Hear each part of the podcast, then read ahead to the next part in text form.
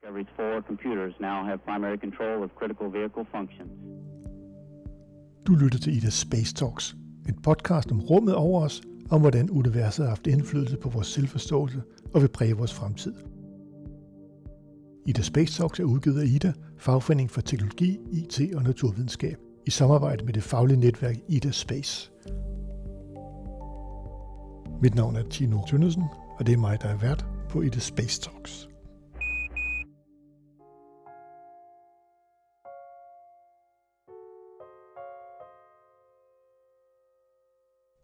Velkommen til endnu en fascinerende episode af Ida Space Talks.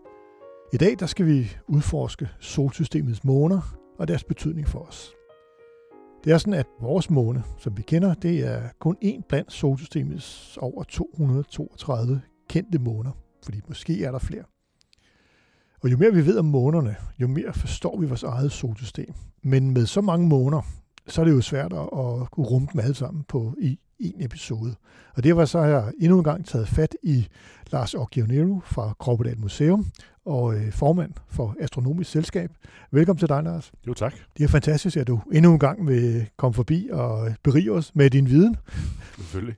Du har været med, jeg tror det er 6. gang nu. Jeg finder snart en præmie til dig. det, det, det er super godt. Det er sådan, Lars, jeg har jo bedt dig om at vælge nogle måneder ud øh, af de mest interessante måneder, ja. og du har valgt fire måneder ud. Ja, jeg tænker måske skal vi starte med at præsentere, hvad måner overhovedet er for noget, og ja. hvad, hvad er forskel på en måne og en planet? Det har jeg i hvert fald stødt på nogle gange folk, der ikke er helt Jamen, hvordan definerer vi en måne? Jamen, i virkeligheden er det ret simpelt. En planet kredser rundt om en stjerne, en måne kredser rundt om en planet. Okay. Og i virkeligheden er ordet måne ikke det videnskabeligt korrekte term, men det er en, der bliver brugt så meget, at det er den efterhånden blevet. Mm. Altså, teknisk set er det en naturlig satellit. Ja. En satellit, det er en hver ting, der kredser rundt om jorden, eller rundt om en planet. Mm-hmm. Og de fleste satellitter, vi kender, de jo kredser jo rundt om, om, jorden. om jorden, og er kunstigt skabte satellitter. Der er også nogle satellitter, der kredser rundt om andre planeter, der er kunstigt skabte. Og så er der de naturlige, og det er så det, vi også populært set kalder måner. Okay. Ja, fordi, ja. og, og dem er der så ja, et par hundrede af i solsystemet. Jo. Sandsynligvis flere. Men det er jo ikke alle sammen, der er lige interessante. At de fleste måner er sådan nogle småsten. Øh, de fleste måner i solsystemet er formentlig asteroider og kometer, der sådan er blevet fanget af, af planeterne. Og, og når du siger småsten, er det så et par kilometer over ryggen, eller hvad er det? Ja, nogle, altså, nogle ja. kilometer store, øh, ja. op til lidt større. Men, men egentlig ikke sådan, øh, de fleste måner er sådan så små, at de er for små til, at tyndekraften med dem runde. Okay. Som jeg vil sige, det de ikke i det, kalder hydrostatisk ligevægt. Nej. For eksempel Mars' to måneder, Phobos og Deimos, det er reelt set to mindre sten, der bare kredser rundt om Mars. Okay. Så det... Jordens måne er en stor, flot måne. Ja, den har vi også snakket meget om før. Ja, ja, ja, ja. Ja, i episode 1 og 2, vi kan lige gøre lidt reklame her, oh, også, ja, så man kan spole tilbage. Ja, vores måne er faktisk den femte største måne i solsystemet, så det er en af de okay. helt store krabater i virkeligheden. Og det kan vi være stolte af, så. Det kan vi. Men Lars, der er jo andre måner. Det er der. Og øh, hvilke måner har du valgt ud? Jamen, jeg tænkte, at de to store kæmper, der for alvor har mange måner, som der er virkelig mange at vælge imellem, det er jo Jupiter og Saturn. Mm-hmm. Hvor Jupiter har øh, lige nu, her for nyligt, har man lige fundet 12 mere. Så nu er den op på 92 måneder. Omkring uh, Jupiter alene? Ja, og, og Saturn omkring 83. Okay. Og så er der selvfølgelig også en masse flere, som man bare ikke lige har fået bekræftet endnu. Ja. Og der er en masse småsten, og det begynder også at være diskussioner om, hvor stort det skal være, før man overhovedet kalder den måne, og hvornår er det bare noget grus, der sidder fast i ringen, ikke? Jo, jo, jo. Men øh, der er fire måner, som jeg i hvert fald lige vil vælge ud først. For Jupiter har jeg valgt øh, Jo Europa ud. Det er to af de, der hedder de galileanske måner. Ja. Og for Saturn har vi øh, taget Titan mm-hmm. og Enceladus ud, som er den ene en af de største måner i solsystemet. Faktisk den næststørste. Og den anden, det er en meget, potentielt meget spændende måne. Lad os starte med, med Jupiter. Ja, Jupiter er jo den første planet, hvor man opdagede måner. Altså udover den, vi er forvejen kendte, der kredser rundt om jorden, der ikke er så svært at opdage. Mm-hmm. De blev oprindeligt opdaget tilbage i 1610 af Galileo Galilei, som så de her fire prikker, som han kaldte de mesiske stjerner til at starte med, og så siden har man kaldt dem de galileanske måner. Og de fire store omkring Jupiter, det er Jo, Europa, Callisto og Ganymedes. Og de to eneste, det er så dem, jeg lige vil fokusere lidt på. Det er okay. Jo og Europa. Ja. Og vi kan starte indfra, og det er Jo, og det er den af de galileanske måner, der kredser tættest på Jupiter er faktisk meget, meget, meget, meget tæt på Jupiter. Den er sådan i samme afstand som, fra Jupiter, som vores måne er fra os. Okay. Så omkring de her 400.000 km. Men Jupiter er en noget tungere planet og noget større planet end Jorden. Ja. Og det betyder, at øh, Jo, den kredser en gang rundt om Jupiter hver cirka sådan 42,5 time. Okay. Så hvor vores måne tager 29 dage, så tager det altså 42,5 time for, for Jo at kredse rundt om Jupiter. Så der er fart på. Der er enormt meget fart på. Øh, og det er måske også en af grundene til, at, at Jo bliver meget, meget spændende måne. Mm-hmm. Fordi når den er så tæt på Jupiter, så øh, bliver den påvirket utrolig meget af Jupiters øh, tyngdekraft, og det hedder tidevandskræfter, øh, og i virkeligheden også nogle af de andre måners tidevandskræfter. Og ligesom vores måne påvirker jordens vand, og i virkeligheden jorden påvirker også månen, og har gjort, at månen altid vender samme ansigt mod os, jamen så påvirker jo tidevandskræfterne jo på en måde, sådan at den bliver fuldstændig vredet rundt, når den kredser rundt. Og det gør, at kernen af jo bliver utrolig varm, og reelt set smelter. Og det gør, at jo bliver vulkansk aktiv. Og det er på grund af friktionsvarme. Lige præcis. Der er friktionsvarme fra, fra de her term, altså den, man, man kan ligesom øh, den her boble af vand, der kredser rundt om jorden, eller hvor jorden kredser rundt om, når man har tidvand, Ja. jamen, så har man sådan en boble af jord, som sådan i virkeligheden friktionen skaber så meget varme, at den bliver helt flydende og vulkansk. Og jord er måske en af de mest vulkanske steder i solsystemet. Der er fundet sådan omkring 400 vulkaner på jord. Hold op. På den her relativ, altså jord er marginalt større end månen. Ja. Øh, end vores måne. Så det er en relativt lille øh, område med de her 400 vulkaner. Og der er ikke ret meget tyndekraft, ligesom der er tyndekraften er sammenlignelig med den, vi har på månen. Og der er altså bliver spydet materiale ud sådan i 2-500 km højde. Okay. Så meget af det falder aldrig ned igen, og bare bliver til sådan en støvsky øh, i banen. Bliver månen så mindre og mindre? Ja, det gør den. Øh, den øh, det, det er der mange måneder, der gør. Mange af de her Ja. måneder, der sådan er halvvulkanske, der gør. Der gør de stille og roligt mister masse. Men hvad er det ved vulkanerne på jord, der er så interessant? Så? Jamen, det ene er, at øh, det er en relativt øh, ung overflade, og det er en, apropos inspiration og, og skønhed, så er jo en lidt speciel måne at kigge på. De fleste måner er sådan store grå klumper. Mm. De fleste er jo lavet enten af sten eller is. Så det er sådan nogle store, ja, sorte grå med måske lidt huller og lidt krater i. Jo er utrolig spændende og farverig. Der er en masse svovlforbindelser på overfladen for de her vulkanudbrud, der gør, at Jo har de her gule, røde, lidt grønlige farver lidt over det hele. Mm-hmm. Så den er øh, lidt mere interessant at kigge på, end så mange andre måneder.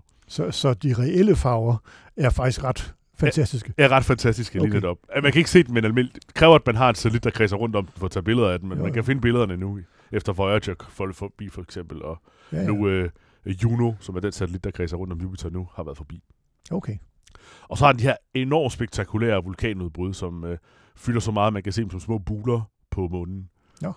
Øh, og som også gør det øh, øh, ekstremt fascinerende, og gør også, at vi kan lære noget om, hvordan man kan have øh, geologisk aktivitet på et objekt, uden at det nødvendigvis er på grund af radioaktiv henfald i kernen, som man har her på jorden, Mm-hmm. men ud fra tidevandskræfter. Og det gør også, at man kan studere tyngdekraften og tidevandskræfter i højere grad. Okay. Og så har jo en ekstro, ekstremt stor betydning for øh, videnskabshistorien. Det er sådan en helt anden sag. Ja, ja, ja. øh, jo var den måned, som Ole Rømer brugte til at opdage, at lyset har en hastighed. Aha. Og nu er jeg jo fra Kroppedal Museum. Ja. Og Kroppedal Museum før 2002, det hed jo Ole Rømer Museet. Øh, fordi det var Ole Rømer, som vi for alvor hyldede. Så det er også jeres måne. Det er også lidt vores måne, ja. det er lidt vores yndlingsmåne på det, så den bliver jeg nødt til at have med. Ikke? Selvfølgelig, selvfølgelig. Ole Rømer, han var jo øh, astronom tilbage i øh, start, slutningen af 1600-tallet, start 1700, dør 1710. Og det, han er mest kendt for i verden, det er at opdage, at lys har en, en endelig hastighed. Øh, før det var der stor diskussion om, lyset var uendelig hurtigt eller ej. Og det Rømer for alvor opdager, det er jo, at øh, han, han, eller rettere sagt Cassini i samtiden, øh, Giovanni Cassini, som er lederen af observatoriet i Paris, han observerer Jos bane rundt om Jupiter, i håb om at kunne bruge den her meget korte bane på kun 42 timer, som sådan et kosmisk ur, man sådan kan stille andre uger efter. Okay. Fordi på det her tidspunkt, de eneste gode uger, man har er pendulure, og hvis man skal sejle og bruge uret til at finde længdegrader, så er pendulurer ikke optimale. Nej. Og derfor så på den måde kunne man lave det præcist ur. Men der opdager øh, Rømer så, at når jorden bevæger sig mod Jupiter, så ser det ud som om, at den her bane går en lille smule hurtigere og hurtigere og hurtigere, og når jorden bevæger sig væk fra Jupiter, så går det langsommere. At der er simpelthen sådan en systematisk fejl i, i målingerne. Og det tilskriver Ole Rømer så, jamen det må jo være, fordi lyset tøver, og når vi Mhm. bevæger os mod Jupiter, så bliver afstanden kortere, og så kommer lyset hurtigere ned til os, og det er derfor, det går hurtigere og modsat den anden vej. Fantastisk. Og så bruger han det til at lave en beregning af, hvornår, hvor stort forsinkelse skal Jos øh, bane have, øh, og den matcher hans beregninger, og det er derfor, så bliver det generelt øh, internationalt anerkendt, at han må i hvert fald have noget rigtigt, selvom Cassini aldrig øh, vil indrømme det. Også fordi Cassini selv fik ideen før Rømer, men ja. øh, slog det væk. Så han var måske også bare lidt bitter.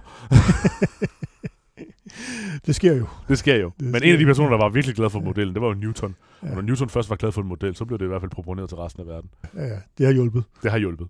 Godt.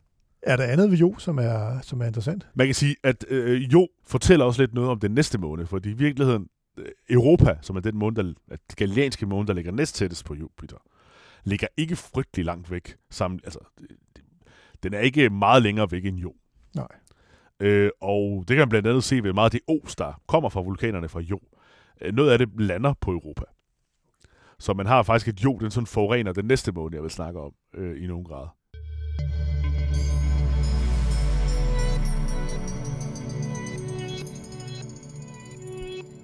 Den næste måned, Lars, det er jo så Europa. Den er så en lille smule mindre end vores måne, så det er en lille smule mindre også end Jo. Og så har den en, en bane, som var sådan 3,5 dag i stedet for de her 43 timer. Så den er lidt længere væk. Ja. Øh, men alligevel bliver påvirket af alle mulige effekter. Men den er stadig ikke så tæt på, at man skulle tro, at den var lige så, i hvert fald vulkansk på en tilsvarende måde som Jo. Ikke lige så voldsomt måske, men i hvert fald også var vulkansk.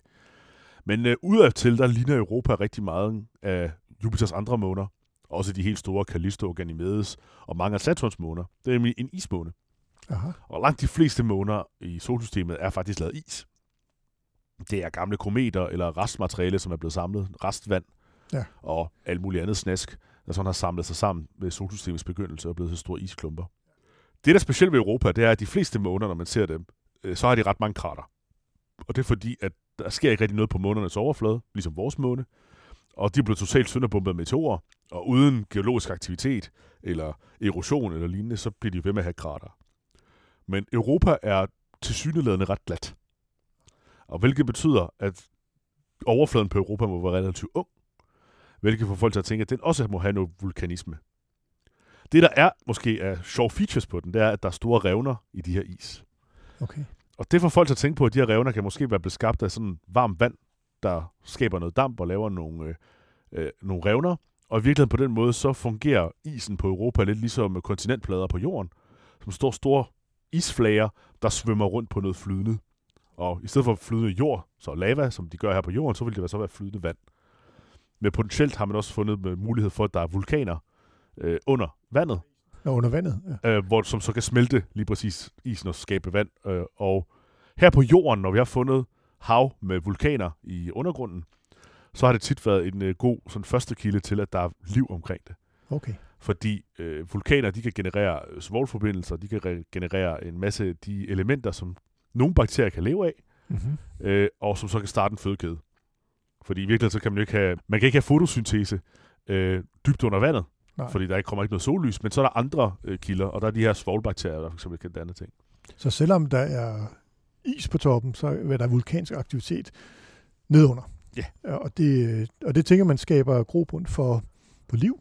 Potentielt ja. ja. Øh, og det gør Europa jo utrolig interessant. Ja. Det er nok det bedste bud på, hvor der kan være liv i solsystemet, og specielt mere komplekst liv i solsystemet. Fordi vi starter jo en fødekæde, og derfor kan måske også udvikle noget, noget større. Vi aner ikke, om der er noget. Nej, nej, selvfølgelig. Uh, vi ved heller ikke præcis, hvor tykt det der is er. Nej. Men uh, det er en af årsagerne til, at uh, NASA's uh, sådan store uh, mål i fremtiden er jo at besøge Europa. Okay. Uh, og til dels først med en mission, der hedder JUICE, som skal generelt besøge Europa og nogle af de andre kryomåner, ja. som de hedder, de her, øh, som skulle blive, blive sendt op i år. Ja. Og så er der også en dedikeret mission, der simpelthen skal lande på Europa, øh, i håb om enten at kunne måle isen, eller også måske endda kunne bore sig igennem, som planerne er vist nok, at den skal sendes afsted næste år, men det kan altid skride sådan noget. Det er for øvrigt en fantastisk forkortelse, JUICE. Ja. Øh, NASA bruger mange forkortelser. Hvad, hvad, hvad er det, JUICE er, er kort for? Det er en øh, øh, ikke helt ordentlig korrekt forkortelse for Jupiter Icy Moons Explorer, hvor JU er Jupiter og IC er Icy. Ja, men det lyder sejt. men det lyder sejt. det er også vigtigt. Og det er NASA glad for at lave sådan nogle, øh, nogle gode navne. Ligesom DART mission, der skulle ramme asteroiden. Lige netop, så man kunne lige se, om øh, den blev skudt øh, ja. væk. Ja, ja, fantastisk. Men Juice, godt Juice. til Jupiter og til Europa. Ja. For øvrigt, en af de ting, jeg synes er ret sjov, også generelt ved The Måner, øh, det er også, hvordan man har valgt at navngive dem. Aha, ja. øh, nu er jeg jo også lidt i det kroppedalske, så derfor har jeg også det her med det kulturhistoriske. Jo. Og måner er jo relativt nyopdaget, så måden man har navgivet den på, det er sådan noget, man har besluttet i løbet af de senere år. Og øh, Jupiters måner er generelt opkaldt efter Jupiters elskere. Øh, Aha. Jupiter er jo den samme som Zeus. Ja. Ja. Øh, det er bare den romerske pendant til Zeus. Det er ikke helt den samme gud, så hvis der er nogen, der går meget op i mytologi og lytter, så kan de være, at de bliver sure. Men ja. Ja. i hvert fald, de er øh, relateret meget til hinanden. Mm. Og man ved jo godt, at øh, Jupiter og Zeus, de har altså den her tendens til at, at have utrolig mange elskere Det og skaber utrolig mange problemer. Ja. Og der er alle øh, månerne, som i hvert fald har fået navne indtil videre, det er ikke alle, der har navne, fordi man Nej. har fundet så mange, de har altså navne efter nogle af de her øh, elskere, han har haft af forskellige art. Og eller rettere sagt kvinder, han har voldtaget, og, og også mænd og sådan nogle ting. Ja, der, er, der var, der var, der, halvdelen af den græske mytologi handler om, om, om utroskaber Det og gør det nemlig. om alle sådan ting. Og Jo for eksempel er jo øh, en kvinde, som øh, bliver forvandlet til en kvige, for at øh, gemme hende fra Hera og bliver beskyttet af en stor drage med øh, tusind øjne, som så bliver dræbt af Hermes, og de her øjne bliver så spredt rundt på øh, påfuglens fjer. Det er rigtigt. Og øh, Europa er en anden øh, kvinde, som bliver forvandlet til en ko. Nå, undskyld. Det er en anden kvinde, som, hvor Jupiter forvandler sig til en ko, for at øh, forføre hende, og stikker af med hende, og hun bliver så den første dronning i Kreta. Aha. og nu er hun en måne omkring Jupiter. Ja. Ja. Fantastisk. Det er mange, der tænker, hvorfor hedder den Europa, når vores kontinent hedder Europa? Men det er Ja. formentlig fordi, at både vores kontinent og månen opkaldt efter den samme øh, mytologiske figur. Ja, det må det jo være. Det er ikke månen, der er opkaldt efter vores Europa. Den er opkaldt efter den her, Ja. den første dronning i Kreta. Godt. Det vil sige, at Europa er faktisk et godt bud på, hvor, øh, hvor der er liv. Og der er planer for at øh, besøge Europa øh, inden for, ja, hvad, hvad siger du, 10 år? Eller? Ja, inden for overskuelig fremtid, Ja, nok mindre end 10 år i virkeligheden. Altså, man har haft planer for at besøge Europa i de sidste lange stykke tid. Og det var øh, NASA's øverste ønske, da man lavede det sidste budget. Ja. Øh, så det er nok en af de missioner, som reelt kommer til at blive til noget. Okay. Og som sagt, så opsendelsen er ifølge planen allerede næste år. Nå, hold op. Ja. Øh, hvorvidt det så skrider, eller der sker andre ting. Nu har man jo også lidt fra politisk hold den her holdning til, at man skal tilbage til månen, ja. som nok ikke er virkeligheden af NASA's sådan største ønske, videnskabeligt set, Nej, nej. øh, men, men politisk har ret stor tække. Øh, men i hvert fald det videnskabelige ønske for NASA for alvor er jo det her, er at undersøge Europa og generelt de her ismåner. Fordi Europa er den mest kendte, som har det her, øh, fordi den har de her tektoniske plader-agtige ting. Ja. Øh, så derfor er det den, som er bedst bud på, hvor der kan være liv, men potentielt er der mange af de her ismåner, som der godt kan have lignende forhold. Okay. Og ismåner, det er også det, der hedder kryomåner, er det ikke det? Eller hvad? Det kan det være kryomåner, tror jeg mere, men bruger til måner, der har sådan vulkanisme. Øh, Okay. Kryovulkaner. Okay. Og det har mange af dem øh, Ja. i nogen grad. okay. Som simpelthen er vulkaner, der i stedet for at spyge lava ud, så spyger de vand ud. det er lidt mindre dramatisk end en vulkan. Og så alligevel, altså det er meget store voldsomme. Nogle, nogle steder er gejser, og nogle steder er vulkaner. Og Ja, ja. ofte spyrer de jo vand ud et sted, hvor der er utrolig koldt. Ja. Altså sådan minus 150, minus 200 grader, så det bliver meget hurtigt til isklumper, der så falder ned. Okay. Og sådan nogle isklumper, der falder ned, tror jeg er lige så problematiske for, for rigtig mange ting, som med sten, der falder ned. Specielt i, det kul, i de temperaturer, man har der. Så er der is til juicen. Det er der, nemlig lige netop. Okay, det var godt nok en dårlig vidighed. Jeg ved ikke, om det er derfor, de har valgt at kalde det juice, men der er masser af is, så de kan, de kan sprede det på. Det skulle ikke undre mig, at der er, alligevel, de har NASA også tænkt. Det må vi spørge nogen om på et tidspunkt.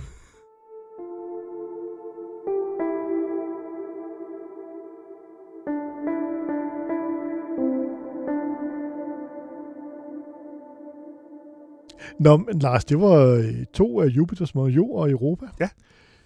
Hvad så? Ja, altså vi kunne fortsætte med Jupiters måner til langt væk. Altså der er også Callisto og Ganymedes, som Ja. er de, du to af de største måner i solsystemet, ligger længere væk og er meget store.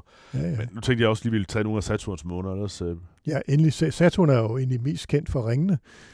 ja, øh, blandt de fleste folk, ja. Ja. Saturn har de her enorme flotte ringe, Ja. og ringene er netop sådan små stykker is øh, primært, og lidt støv, der flyder rundt om Saturn. Det er faktisk formentlig en gammel måne. Det som meste er, af det. Som er gået i opløsning. eller Ja, som simpelthen kommer så tæt på Saturn, at Saturns tyngdekraft har reddet den i små stykker. Ja. Det sker jo generelt, når ting kommer for tæt på. Ja, ja. Det kommer også til at ske for den måne, der hedder Phobos, som er Mars' måne. Den kommer tættere og tættere på Mars. Og på et tidspunkt, så vil den komme så tæt på, at den vil blive reddet i små stykker, og så får Mars en lille tynd ring. Okay. Og man kan også godt se, at Saturns ringe stille og roligt falder ned på Saturn. Og på et tidspunkt vil de også forsvinde. Men Saturn er også nok en af de planeter, der har de sjoveste måner i solsystemet. Så Det er nogle af mine yndlingsmåner. Den har generelt måner, der er meget mærkelige og ikke særlig måneagtige på mange punkter. Så nu kan jeg snakke om rigtig mange af. Men, øh, Jeg starter med øh, den største. Men Lars, så lad os tage fat på, på, på Saturns måne. Ja. Øh, De sjove måner, som du siger. Ja. altså, den største af Saturns måner, det er Titan. Ja. Og, og Titan er ikke bare øh, Saturns øh, største måne, det er faktisk den næststørste måne i solsystemet. Okay. Så det er en af de helt, helt, helt store krabater. Ja. Den er øh, større end Merkur, så, det er en, en meget stor øh, objekt i virkeligheden. Så det er en måne, der er større end en planet. Ja, det har vi et par stykker af. Altså, Merkur er også en meget lille planet. Okay, Kan man ja, sige. men stadig. Øh, til gengæld så er Merkur væsentligt tungere. Det er så, fordi Merkur er generelt meget tung i forhold til den størrelse. Ja. Øh, men det, der er specielt ved Titan, for alvor, det er, at den har en atmosfære. Eller, det har de fleste måneder. De har ofte sådan en lille tynd atmosfære. For eksempel på grund af vulkanudbrud, som på Jo og Mm. lignende. Men Titan har ikke bare en tynd atmosfære. Den har en meget, meget, meget, meget tyk atmosfære. Den har faktisk mere atmosfære, end jorden har. Altså overfladetrykket er halvanden, øh, halvanden gange jordens atmosfære. Så den har en enorm tyk atmosfære, hvor der er vejrfænomener, og der er øh, skyer og regn, og alt sådan nogle ting, som vi ellers kender også fra jorden. Og det er lidt spøjst, at vi har en måne, som er opfører sig mere som en planet, end måske nogle planeter gør. Er det noget, vi kan se hernede fra, eller hvordan, hvordan ved vi det? Med øh, observationer med kigger, der kan man øh, se, at lyset bliver brudt igennem atmosfæren, og ud fra det kan man jo så måle tykkelsen af atmosfæren. Ja. Og det var sådan, man opdagede det til at starte med. Men siden da har vi jo haft satellitter til at komme tæt på. Øh, en af de første, nogle af de første satellitter, der kom tæt på øh, de her planeter længere ude generelt, var jo Voyager, som blev sendt ud i 70'erne, og stadig flyver ud af solsystemet, og tog mange billeder af de her planeter Mm-hmm. og blandt andet også af månen og, og Titan kunne se. Titan ser anderledes ud end mange andre, fordi man kun ser at de her atmosfære. Så den har den her øh, guldgrønlige farve, og når lyset skinner igennem det, så bliver det jo brudt. Så Ja. den har sådan den her regnbueagtige essens. Så den har de her sådan røde, grønne farver, som øh, er, er lys, der bliver brudt igennem den. Siden da, fordi det var så spændende, har man haft en mission, der var egentlig dedikeret til Saturn primært, som hed Cassini-Huygens, opkaldt efter lederen af observatoriet Cassini, og så Huygens, der faktisk opdagede Aha. øh, Titan. Mm. Mm. Titan er den første måne, der er blevet opdaget efter de galileanske, så det er den femte måne, der er blevet opdaget ud over vores egen. Og egentlig Cassinis formål, det var en satellit, der skulle kredse rundt om Saturn og undersøge Saturn, og også nogle af de, dens måner, øh, hvor Huygens var en landingsmodul, der blev simpelthen sendt ned på Titan. Nå. Så den kunne lande på Titan tilbage i 2005, og har taget billeder derfra, og har kunnet lave undersøgelser også af atmosfæren, efterhånden som den faldt ned. Fordi Titan øh, har lidt det samme problem som Venus i forhold til undersøgelsen. Det er, at den her meget tykke atmosfære er ugennemsigtig. Så vi kan faktisk ikke se overfladen af Titan, og vi kan Nå. ikke rigtig... Det er meget svært at undersøge, hvad atmosfæren er lavet af, fordi lyset har meget svært at komme igennem. Øh, så den bedste måde at gøre det på, det var simpelthen at sende en probe ned, som simpelthen kunne måle direkte, hvad atmosfæren er lavet af. Hvad fandt man dernede? Atmosfæren er primært lavet af kvælstof, Okay. øh, med en lille smule brint øh, og noget metan, Mm-hmm. mm. øh, og så en lille bitte smule sådan restmaterialer af alle mulige forskellige ting. Blandt andet organiske molekyler, altså sådan noget som, ja, metan er så også en organisk molekyl, men også noget som øh, formaldehyd øh, Ja. og andre sådan lidt mere komplekse øh, molekyler. Øh, og overfladen af Titan, øh, det der ligner sten på Titan, det er også is, ligesom det er på mange andre måder.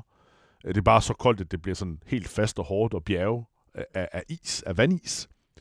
Og så har man fundet skyer, som er lavet primært af metan. Så ligesom vi har skyer af vand på jorden, så har vi altså skyer af metan. Øh, biogas, vil man kalde det på jorden. Øh, og det betyder også, når det regner på øh, Titan, så regner det altså øh, flydende øh, biogas. Det lyder flydende metan. Det lyder ikke rart. Øh, og så har man fundet store søer på Titan. Og faktisk, øh, det vidste man godt, eller man havde en formodning om, at det godt kunne være der. Ja. Så da man sendte øh, Huygens ned, der havde den mulighed for, at den havde sådan nogle store oppuslige systemer, så den kunne svømme i tilfælde af, at den landede i en sø. En metansø. Lige præcis. Ja. Og den har faktisk taget billeder af metansøer. Der er blandt andet en enorm stor metansø på øh, dens nordpol, som er sådan en mørk plet, som man ikke rigtig vidste, hvad var, så man kan se gennem atmosfæren lidt. Og det viser sig så at være en enorm stor sø af, af metan. Det, der er det sjove ved Titan, det er, at den har utrolig mange mindelser om, hvordan jorden har set ud engang, bare meget koldere. Jo. Så man skal lige lave nogle ting om. Altså, det, der er sten, det er virkelig vand, øh, og det, der er, ligner vand, det er metan. Ja. Men, men den minder om de forhold, jorden havde, før livet opstod på mange måder. Atmosfæren øh, har mindelser om det, og du har nogle af de samme øh, forhold. Og det betyder, at ved at studere Titan, kan man måske op lære noget om, hvordan var det, jorden så ud, før det første liv på jorden dukkede op. Okay. Øh, det er sådan præbiotisk jord. Ja, ja. Øh, og det er virkelig måske det, der gør Titan super interessant som det her øh, laboratorie, som øh, fortæller os øh, noget, øh, som sådan en tidsmaskine-laboratorium, sådan en lille tidskapsel for, hvordan jorden så ud engang. Øh, Ja, det, nogen skulle, grad. ja, en tidskraft, præcis. Ja. Øh, og det er det, der øh, for alvor gør Titan spændende. Og så det faktum, at vi har den her øh, mærkelige planet med en enormt tyk atmosfære, og en ret stor drivhuseffekt, som rent faktisk også gør, at månen er, har en væsentligt højere temperatur, end, øh, end Saturn og de omkringliggende måner har. Jo. Og så er det også på at finde ud af, hvorfor den har så tyk en atmosfære. Ja, ja. Fordi den har måske mindelse om Venus' forhold, og hvordan den er opstået, den atmosfære der. Og så kan vi prøve at opdage, hvad der skete der sammenlignet med Jorden, som ikke har fået lige så stor, og formentlig har gjort, at Jorden har kunne få liv, hvor Venus og Titan formentlig ikke har. Okay. Men øh, vil man kunne bruge metanen på, øh, på Titan som brændstof, eller, eller er, den, er den interessant på den måde? Øh, Jeg tror, at øh, prisen for at øh, udvinde metan på Titan er væsentligt større, end at bare at, at tage det fra Jorden. Eller nogle køer stå og græsse, Ja. ja. og så... Ja. Metan er ikke ligefrem det dyreste materiale at fremstille. så jeg tror ikke, at øh, det kan betale sig at hente metan fra Titan, for at være helt ærlig. Nej, nej. Der er mange andre materialer ude i rummet, som er meget, meget mere interessante og meget mere værdifulde end øh, det. Ja, i høj grad. Ja. Men brændstofstationer er jo noget, som man tænker på at lave. Men der er det primært, altså det er raketbrændstof, det vil jo ikke være metanbaseret, det er ofte vandbaseret, så virkelig det er det mere spørgsmål om at, at lave øh, benzintanke på kometer og lignende. ja, ja. Måske nogle af de store kryomåner, altså, eller nogle af de store vandmåner, ismåner, Ja. som man kan øh, bruge til, til at lave øh, benzinstationer. Det er øh, vel også det egentlig, der er tanken med vores egen måne, nede på Sydpolen af månen, og lave en benzintank dernede. Det har man også, ja, tanker Ja. om. Godt.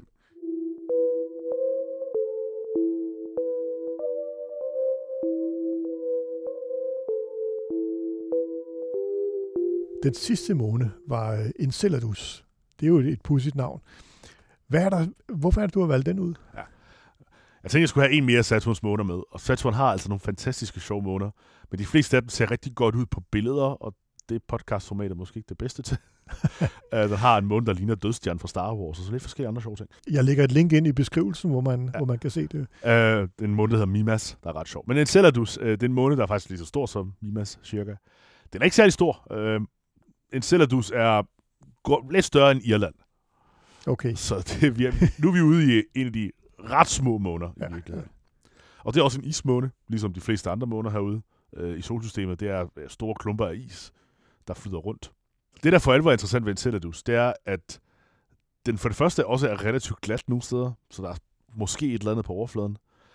Og det, man for alvor, øh, det, en af de ting, man kan se når man, med de billeder, man har set, når man flyver forbi den, det er, at den har nogle striber på dens øh, sydpol, Mm-hmm. som ligner sådan tierstriber.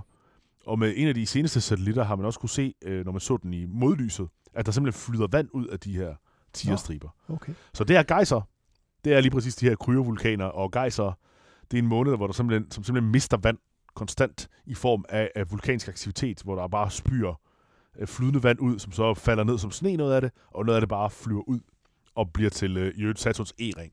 Okay. Formentlig størstedelen af Saturns E-ring, det er is, som kommer fra den her måne, der simpelthen spreder øh, vand ud efterhånden, som den lever. Og når du siger E-ring, så er det En af de ydre ringe i ydre Saturn. ring. Ja. Den har flere ringe. Altså de fleste formentlig de inderste, det man virkelig kan se, det er den her måne, der blev reddet i små stykker. Men når man kigger længere væk, så er der flere også tynde ringe, men ikke rigtig kan se med det blotte, men ikke rigtig kan se med små kikkerter, som kræver jo, at man nærmest besøger det, før man kan se den. ja, ja. Men de er der. Men de er der. Ja. Ligesom Jupiter også har, og Uranus og Neptun også har ringe. Okay. Og igen, Enceladus, det tyder altså på, at det er endnu en gang en måne, hvor vi har noget flydende vand i undergrunden. Og endnu en gang en måne, hvor der også er spekulationer på, at der potentielt godt kan være noget bakterielt mikrobiotisk liv af en eller anden art. Ja. Og øh, derfor også en af dem, der er re- ret interessante. Primært grund til, Enceladus er særlig interessant på, når det kommer til det, det er, at øh, man har kunnet undersøge, hvad det her vand er lavet af, fordi det bliver spydet ud. Så kan man lave spektroskopi, når man øh, lyset sendes igennem det, hvor man simpelthen kan undersøge ud fra lyset, hvad, hvad for nogle grundstoffer, og hvad for nogle elementer, hvad for nogle, biolo- øh, hvad for nogle øh, atomer der er, hvad for nogle molekyler der er. Og der har man kunne se, at i vandet, for det første er det saltvand, Aha. der er rigtig meget natriumklorid, altså salt i.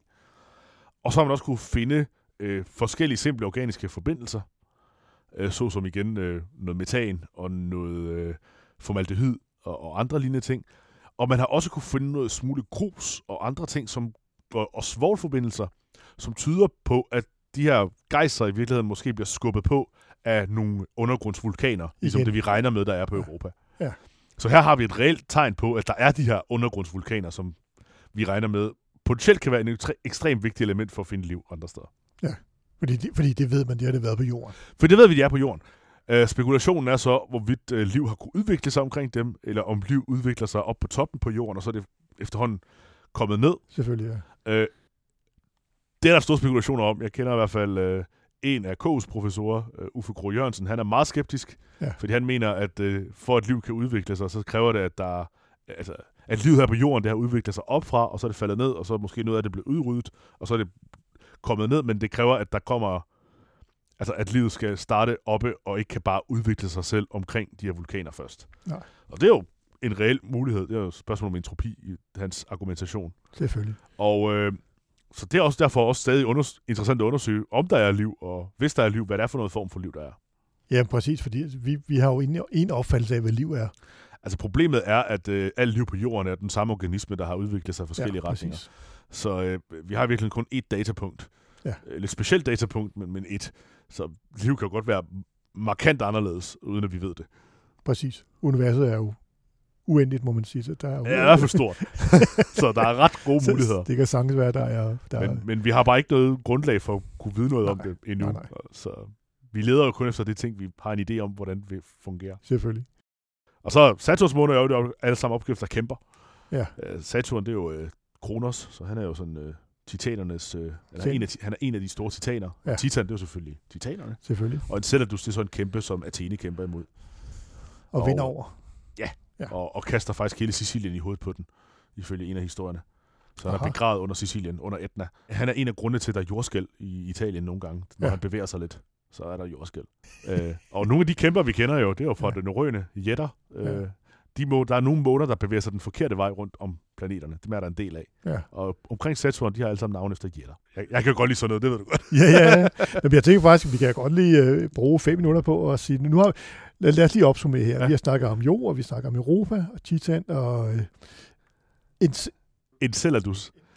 Helt ærligt, jeg er ikke så god til oldgræsk. Jeg er ikke sikker på, det sådan, man udtaler. Der er nogen, der siger Enceladus, men det lyder bare så fordansket, at jeg siger Enceladus. vi siger en, en, en selv, så må folk gå ind i vores Facebook-gruppe og, Og og, og skrive, noget, skrive noget andet. Det er det, vi gør. Men øh, jeg ved jo, du er fuld af gode historier, så, og der er jo mange andre måneder, så, så øh, hvilke andre, øh, synes du, er, er der nogle sjove anekdoter om nogle af månederne, øh, også, også øh, rent historisk og Ja. kulturhistorisk? Ja, men rent historisk, øh, øh, noget af det sjove, det er jo, øh, Saturn er jo den sidste planet, man kan se med det blotte øje. Mm. De sidste to planeter, Uranus og Neptun, de er først blevet opdaget væsentligt senere. Øh, ham, der opdagede øh, øh, Uranus, det er jo øh, øh, William Herschel. Mm-hmm. Han, øh, ikke ret lang tid efter, han opdagede Uranus, så blev den første måne omkring øh, Uranus opdaget. Øh, og øh, William Herschel havde egentlig ikke tænkt sig, at planeten skulle hedde Uranus. Det er sådan noget, som blev bestemt af astronomer ved siden af. Uranus, det er jo et uh, titanernes far, det er himmelgud. Ja, ja. Så det giver ikke ret meget mening for rent mytologisk, at himmelguden er et planet, men det er lige meget. Uh, han ville egentlig gerne have, den skulle hedde Siderius Georgius, eller Aha. Georges stjerne, Ja. fordi George den 3. var konge i England. Men det synes resten af verden trods alt var lidt åndssvagt. Uh, men, da man opdagede måner omkring Uranus, for at uh, hylde det britiske, der valgte man, at alle måner omkring Uranus skulle have navne efter figurer fra Shakespeare og Pope-stykker. Okay. Uh, så de har alle sammen uh, sådan shakespearianske navne som de eneste. Intet mytologiske over sig. Nej. Så den største den hedder Oberon, og vi har Miranda og Titania og Puck og så videre. Og opdager vi flere, så ender vi sikkert også ud i at skulle kalde den Romeo og Julie og, og den slags videre. Det må øh, Shakespeare han må fryde sig. Lidt. Altså, han er i hvert fald blevet ekstra udødeligt gjort, mere end han var i forvejen på den måde, kan man sige. Ja, det må man jo sige. Hold op. Og så ellers øh, selvfølgelig nogle af de sjoveste måner, som sagt. Saturn har øh, Mimas, som man helt sikkert skal finde billeder af. Ja. Det er en måne, som har fået et enormt stort hul, øh, enormt krater af meteornedslag. Formentlig en stor komet eller en lille planet, der er banket ind i den. Mm-hmm. Og det gør, at den har den her mindelse som dødstjernen fra Star Wars. Så den her Okay. store grå klump Ja. med et stort hul i. Ligesom den der laserkanon. ja, ja. Det sjove er bare billedet af Mimas, hvor man kunne se det her, først kom ud væsentligt sådan 4-5 år efter Star Wars-filmen. Så det er helt tilfældigt. Ja. Ja. Det er ikke sådan, at Star Wars har været inspireret af Mimas, for de vidste ikke. Men det kan være, at der var nogen, der blev bange. Ej, det kan være, der var nogen, der tænkte, det var ikke en måned, det der. uh, That is not a moon. exactly. øhm, og så har Saturn også nogle sjove måner, der kan bytte plads mellem hinanden, og man kan vise matematisk, at de aldrig kan ramme hinanden. Og Nå. måner, som er helt glatte, undtagen på ekvator, hvor de har sådan en stor bjergkæde. Og andre øh, meget mystiske i virkeligheden Ja. okay. øh, øh, fænomener, der sker, når man har mange måner tæt på hinanden.